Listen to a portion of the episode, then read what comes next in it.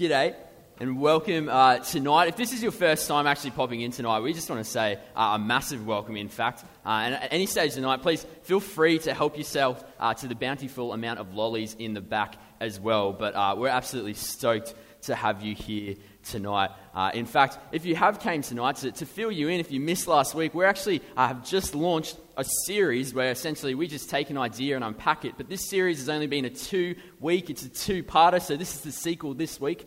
Uh, but our series actually launched last week and we called it Lighthouse.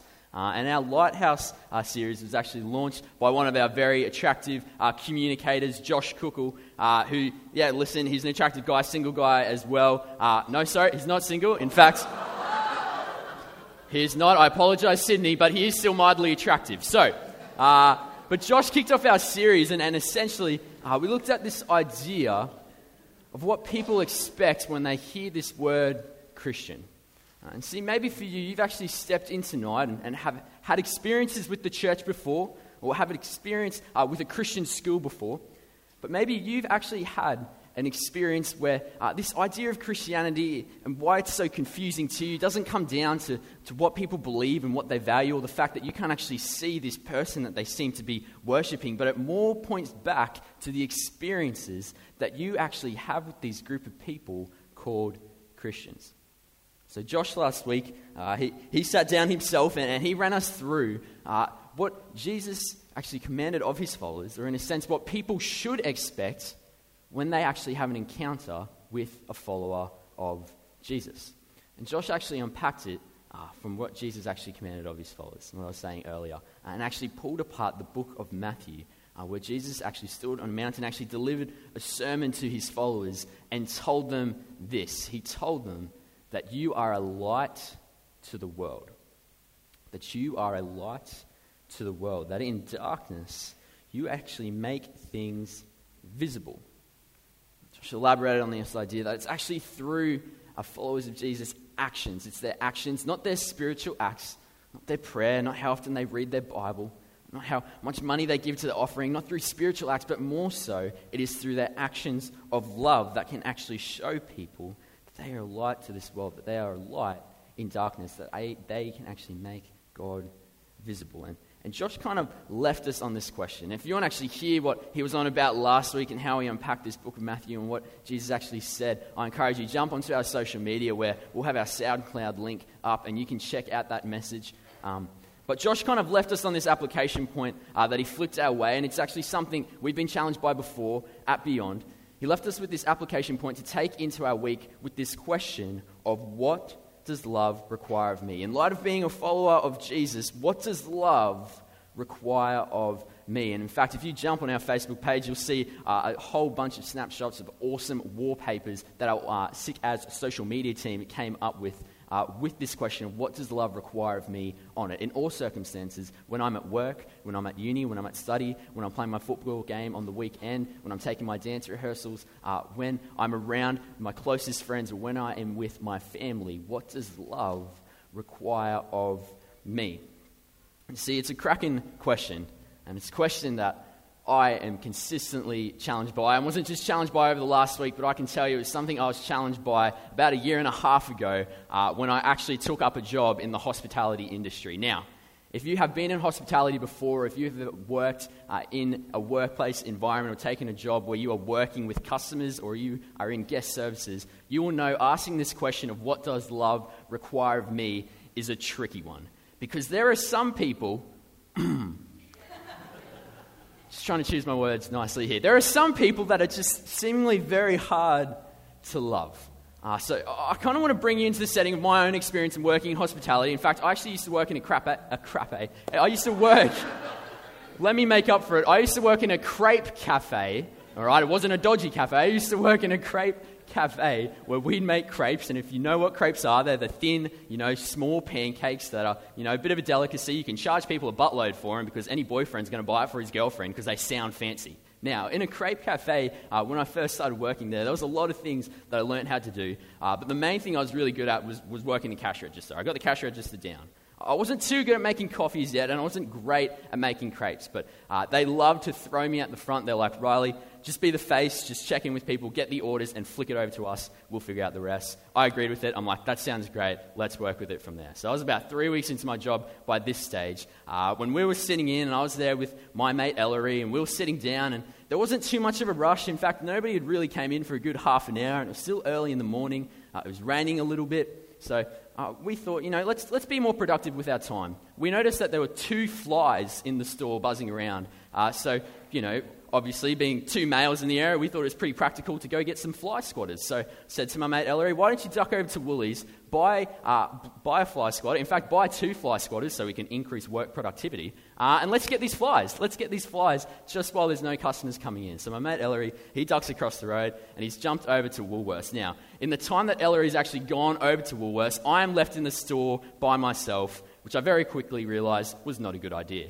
Uh, see, I didn't really know the store that well. I only knew how to serve customers at the front. And it seemed that in this time that Ellery actually left the store, uh, the rain stopped and the sun had came up, and the customers had started to come. And the first customer came, they just wanted a simple order, just wanted a milkshake. I can do milkshakes, too easy. Went over, got the milkshake done, was getting it ready. Came over, all of a sudden there's another customer crepe and coffee. All right, I'll get the crepe and coffee. All of a sudden, another customer came. They wanted a hot chocolate. There was baby chino. There was a skinny half mocha on gluten free. I don't know, lactose milk, if that's even a thing. Anyway, everything was going on. It got to the point where we were bulked up with 12 customers lining up outside, and I'm running around trying to make crepes. I'm running around trying to make coffees. I'm running around trying to help the person at the front and actually get these orders down pat. And in this situation, I was stressing out. But my situation became even more stressful when one lady in particular just stepped into the store. And I knew we were behind, but I knew that I could make up for the time that uh, these food and coffee hadn't got out. This one lady came in. She just approached me and she said, Listen. And I knew by the tone of her voice it wasn't a good listen. It was something I didn't want to listen to. She said, Listen, really? Is it, is it rocket science? Is making coffee rocket science? Like, how hard can it be to get the receipt from the cash register over to the coffee machine. Like, surely I've been waiting for my coffee for a good seven minutes now. It's a takeaway. I just need to get over to the train station. And I was freaking out. I'm like, I, I can't deal with this. Like, if I was to have any superpower in my life in this moment, uh, it wouldn't be super speed, it wouldn't be super strength. It'd either be to be invisible or the power to, like, avoid confrontation. Like, I was in a situation where I was completely panicking. I had no idea what to do. Uh, and, and she just kept kind of giving it to me, and I just didn't know how to respond to it. And everything I was trying to say was like, Yeah, listen, I'm so sorry. I completely understand. Listen, I'm going to go talk to the barista. I'll go talk to the barista. We'll sort it out. He's new. He's having a hard day. Meanwhile, she had no idea because she couldn't see the coffee machine. I was the barista. There was no other barista in there. I'm like, please, he's new. And she's like, I, I, understand, I understand. I'm like, please, here, take a free coffee. In fact, take a free cake. In fact, you won't have to pay for anything. It's all, it's all good. And she just still didn't really bite at it. And I was just completely stressed out and I didn't know what to do. And then I just see my mate Ellery running across the road with these two fly squatters going, We got him, we got him. And there's this line of 12 people outside. But in this situation, everything I had, every ounce inside of me to actually love this person who was trying to, making it really for me, making, making coffee into rocket science it made this stressful situation. It was so hard for me to actually show love. And for the rest of the day, and as these rest of the 12 people come through, I was just over in my coffee machine, and my tears were just slowly seeping into this cup as I was frothing the milk because I was completely bamboozled. And it's these moments where you're just so caught up in emotion, you're so caught up in stress, so caught up in the fear of things, you're so caught up in having someone in front of you that seemingly you just feel like you can't care for because they're just not showing love to you. In fact, they're showing the opposite. It becomes so difficult to ask this question of what does love require of me? And as we looked at this question across this week, and this was pitched in part, part one of the series, it's, it's a scary thing to look at what Jesus actually asks of his followers actually tell them that you are a light to the world. Through your actions, whether they're good or whether they're bad, your actions actually communicate something to somebody else. In fact, your actions can actually allow people to have this perception of Christianity that you might you yourself might not agree with or you yourself might actually feel compelled to justify yourself when people ask you whether or not you're a Christian. So I want you tonight, if you're sitting in a chair and you're going, oh, great, you know, this, this Cody Simpson lookalike, he's going to walk us through, you know, everything about followers of Jesus, and it's all going to be about followers of Jesus tonight. I want you to know that if you're coming from this unchurched background, if you're coming from a background where you've been a part of a church, but you've actually stepped away from it, you're coming from a position where this whole Christianity thing, it just seemingly doesn't make sense in your head. I, I want you to know tonight is actually not only completely about you, but each night here at Beyond is completely for you. See, if you actually came to church at one point in your life, maybe you actually came because of a follower of Jesus. Maybe part of the reason you actually stepped away from the church was because of a follower of Jesus. Maybe you felt compelled at some time in your life to actually justify your, your own Christian values, knowing people have experienced things differently. Maybe for you, you're actually coming here tonight with some pushback, some friction, some tension from your own experience, from experiences you've had with, with Christians at your workplace that tell you that you need church, from Christians that go to your uni or Christians that you went to high school with or go to high school with now that have all these views that you just seem to disagree with entirely. Maybe for you, your perspective of Christians is the, the two hipsters with Bible verse tattoos that sit in the coffee shop and have this loud theological and philosophical argument in front of everyone. Maybe for you, your perception of a Christian is actually the guy that, that runs around in Queen Street Mall with the sandwich board on him, handing out flyers, telling you that you need to repent or else you're going to go to hell. You see, I can understand with all these different experiences you might have, your perception of Christianity build a wall between you and the church every day. I can understand why you want no part of this whole Christianity scheme.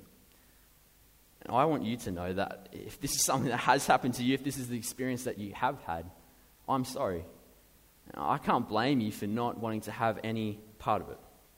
So tonight, I actually want to come alongside of you and actually unpack with you what this leader of this whole movement actually called his followers to be.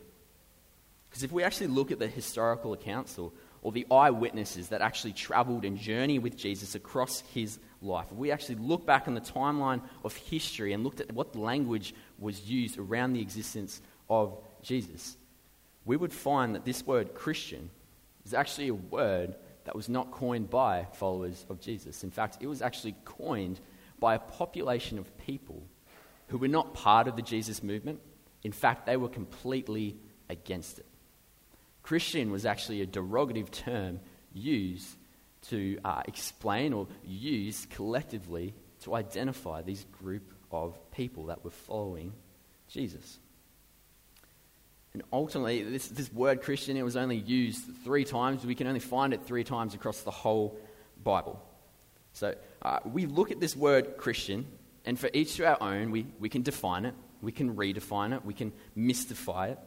But at the end of the day, if we look at what the authors of the Bible and how Jesus uh, actually uses and descri- uh, uses words and actually describes who his followers are, it is very, very interesting uh, to identify the word he actually used or the term he uses because it is used so very, very consistently across how he communicates to other people. In fact, it's a scary word. It's a scary word because it is so well defined. And the word is this the word is disciple. Disciple. Disciple is a scary word because disciple comes with its own definition. See, a disciple is someone who is a learner. A disciple is someone who is a follower. A disciple is someone who is an apprentice. Or a disciple is a pupil. A disciple is someone who is willing to learn and willing to say yes to something, knowing that it is right. See, we can hide behind the word Christian. But I find great discomfort, discomfort in this word of disciple. Because it is a scary question for me to think that, or ask the question of myself do I actually live my life as a disciple? So, to break this down with you more, I actually want to bring you into the book of John, where Jesus is actually having his final words with his disciples. His 12 disciples, in fact, his dirty dozens, who are pretty much made up of tax collectors, fishermen, a whole bunch of criminals. But these dirty dozen, his 12 disciples, are essentially his Charlie's angels that he's going to send into the world to spread his message. But on this night that he has this conversation with them, this is the night that he knows he'll be betrayed. This is the night that he knows will eventually decide his face and fate, and uh, eventually he will be crucified. So, with his final words to his disciples, this is what he says. To prove to the world that you are my followers, this is what he says. He says, It will be your theological understanding and your intellect which will prove to the world that you are my disciples. It's not. It's not. He doesn't even mention it's not your church attendance that will prove to the world that you are my disciples. It's not your, your car worship jam playlist. Uh, it's not your inspirational Bible verse Instagram upload for a Throwback Thursday. No, no. It's not even your yellow card count of zero that you got in last week's football game that will prove to the world that you are my disciples. But in fact, Jesus says this He says, It is your love for one another which will prove to the world that you are my disciples is your love for one another. See, we asked this question last week of what does love require of me? Kind of break it down. I want to ask this question behind the question because what does it really mean to love one another? What do we know about love? And maybe right there you can stop me and go, gee golly, Riley, let me tell you about love. Have you seen the notebook? Have you seen Ryan Gosling? I mean, what do I want? That guy gets it. Ryan gets it.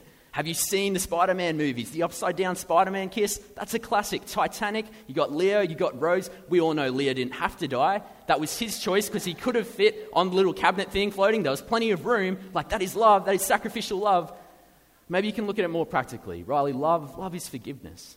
Love is forgiving my New South Wales friends because I know that he's supporting a team that lost nine years in a row. Like, that, is, that is my way of showing love. And I understand maybe for me that's, that's how I might see love through my romantic, uh, you know, rom com life. But, but at the same time, there are practical ways that we can show love. There are ways that we can give and ways we can receive love because we know what it feels like to give or receive love. We can do it through words of affirmation.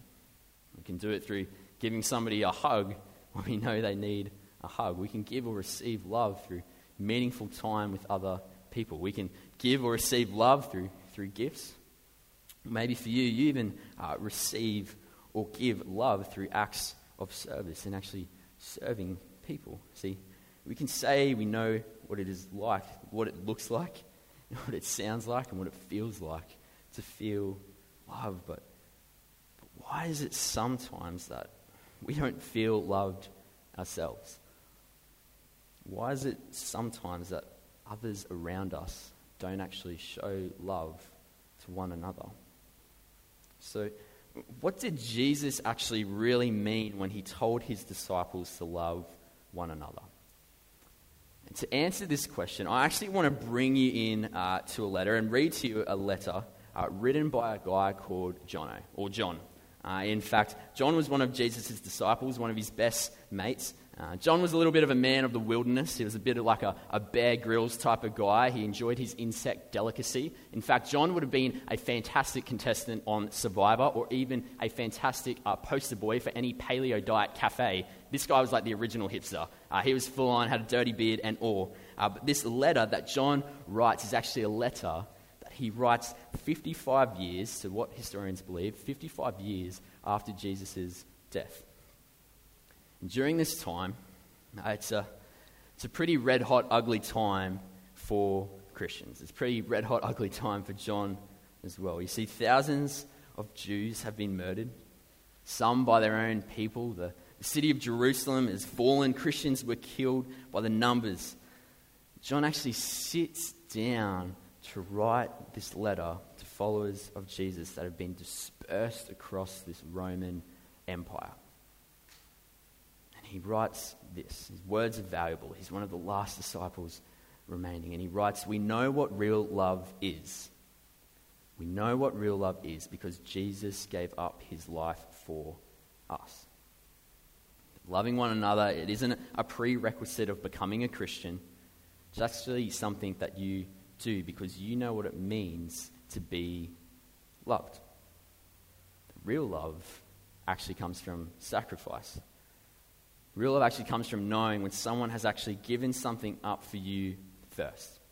And then John writes on, he says, We also ought to give up our lives for others. See, we can always ask this question of what does love require of me? Because we know we have every reason to love someone when someone actually loves on us first.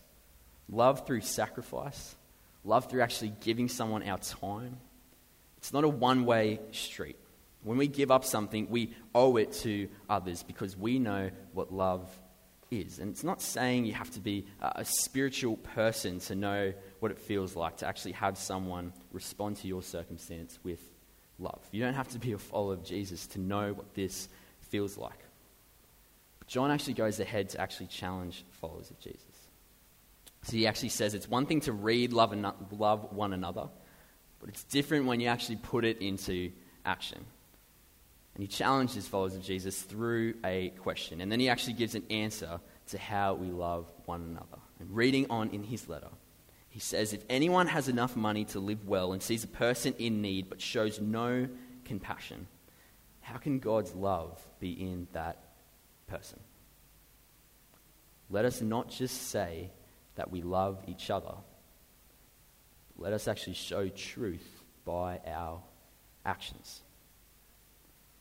It's crazy to think at times that we can come home from a full day of work, we can sit at the dinner table, and we can say the words, I love you. It's crazy to think we can come home from a full day of work and send a text message or send an email saying the words, I love you, but still feel this emptiness on the inside. All of a sudden, love carries this emptiness because it's never followed up with action. So people can always have their own definition of what a Christian is.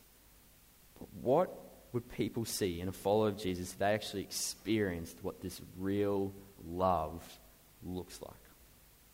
This is what Jesus talks about in Matthew. You are a light. People will know who you are by how you love others. And, and what John writes in, in, this context of followers of Jesus of his time, for these Christians dispersed across the Roman Empire, is so relevant to us within our context and culture today because people may actually know who God is. God can actually become visible in darkness by how you actually go about loving others. It's, it's pretty easy for, for God people, if they ever ask the question of who God is, to tell people that God is faithful God is compassionate. God has a plan for you. And then we can whack out all the other uh, God words, starting with O, the ones that can be used as a premise of Christianity, and balance it against science that God is omnipotent, He's omnipresent, He's omniscient, He's an omnivore, He's, well, omnivores, He's not, okay, we don't know He's an omnivore, that's a vegetarian meat eater, but you get the idea. We can throw out these big words to, to try and explain Him. While these may actually hold truth, all of them except the omnivore one, my, these may hold truth. John actually unpacks further what God's love is. And he dishes out this big game changer. And he writes, We know how much God loves us and have put our trust in his love. And then here comes the game changer. It's going to be in blue. John writes, God is love. God is love, and all who live in love live in God, and God lives in him. You've got to think as you read it really, John? Really, God? God is love? After everything you've experienced, your friends have been killed, people have turned against their own kind, their, their own friends. Like, really, God is love, John? Yep. John, even your friend Peter. Peter was crucified upside down on the cross, and you're saying God is love. Yeah. And John, you, you know, even Matthew was burnt at the stake, and you're saying God is love after everything you've seen. Yep. Really, Paul. Paul literally lost his head, like it was decapitated. John, God is love. Yes. John goes on God is love, not that we love God. And he doesn't write that God is loving. John writes, God is love. Love is not something he does, but love is who he is. And here's the thing if it's true what John actually writes, if it's true in answering what it means to love one another for followers of Jesus and for disciples, I just want to zone in for a second because John is saying that people will actually see who God is when they actually see the way we love one another. You are a light by the way you love one another. If God is love, love is not something we say, love is something we do. As a follower of Jesus, I can, I can tell you right now that I actually find that both terribly exciting but also terribly scary. See, for some people in my life, some people in your life, you might know people that are seemingly very difficult to love. Particularly in a world that this week has, has shown us really just how broken the world is. There's some people that are simply difficult to love. Customers, some people we buy things off, some people from our workplace, some people from our uni. Some people from our school, some people maybe even from the church that we attend, maybe even the soccer team or, or the football team or the sports team that we're a part of. Maybe for you, there are some people, even in your friendships, that you know are difficult people to love. For you, there might even be difficult people in your family that are seemingly challenging to love. You see, it's a lot easier to read love one another on a piece of paper than it is to simply put it into action. But at the same time, for me, I actually find it very hard to not identify people within my own life who have shown me love. People within my workplace, people I study with, people within my sports team, people that within my church life in some ways as well, people that are my friends, my sisters, my dad, even my mum. There are some people in my life that can show me what it actually means to love. Maybe for you, maybe for you, that idea of love actually comes through seeing your child or through your children. See, I know in my situation, it, it might not be the same as yours. In fact, I can only hope you resonate with one of those uh, things above. But I know for myself, as a colleague, as a, as a friend, as a brother, and as a son, that I should be and that I am a very difficult person to love. And you'd only have to have a conversation with my mum to know that. But I'm a very difficult person to love. I am constantly reminded, not just today, but over the course of my life, of what it actually means to be love. What it actually means to have undeserving love at that too. Part of me feels compelled. I actually owe something of that, of who I am, to my family, to actually show that love to others. Now, I can understand that maybe that person for you isn't within your family context.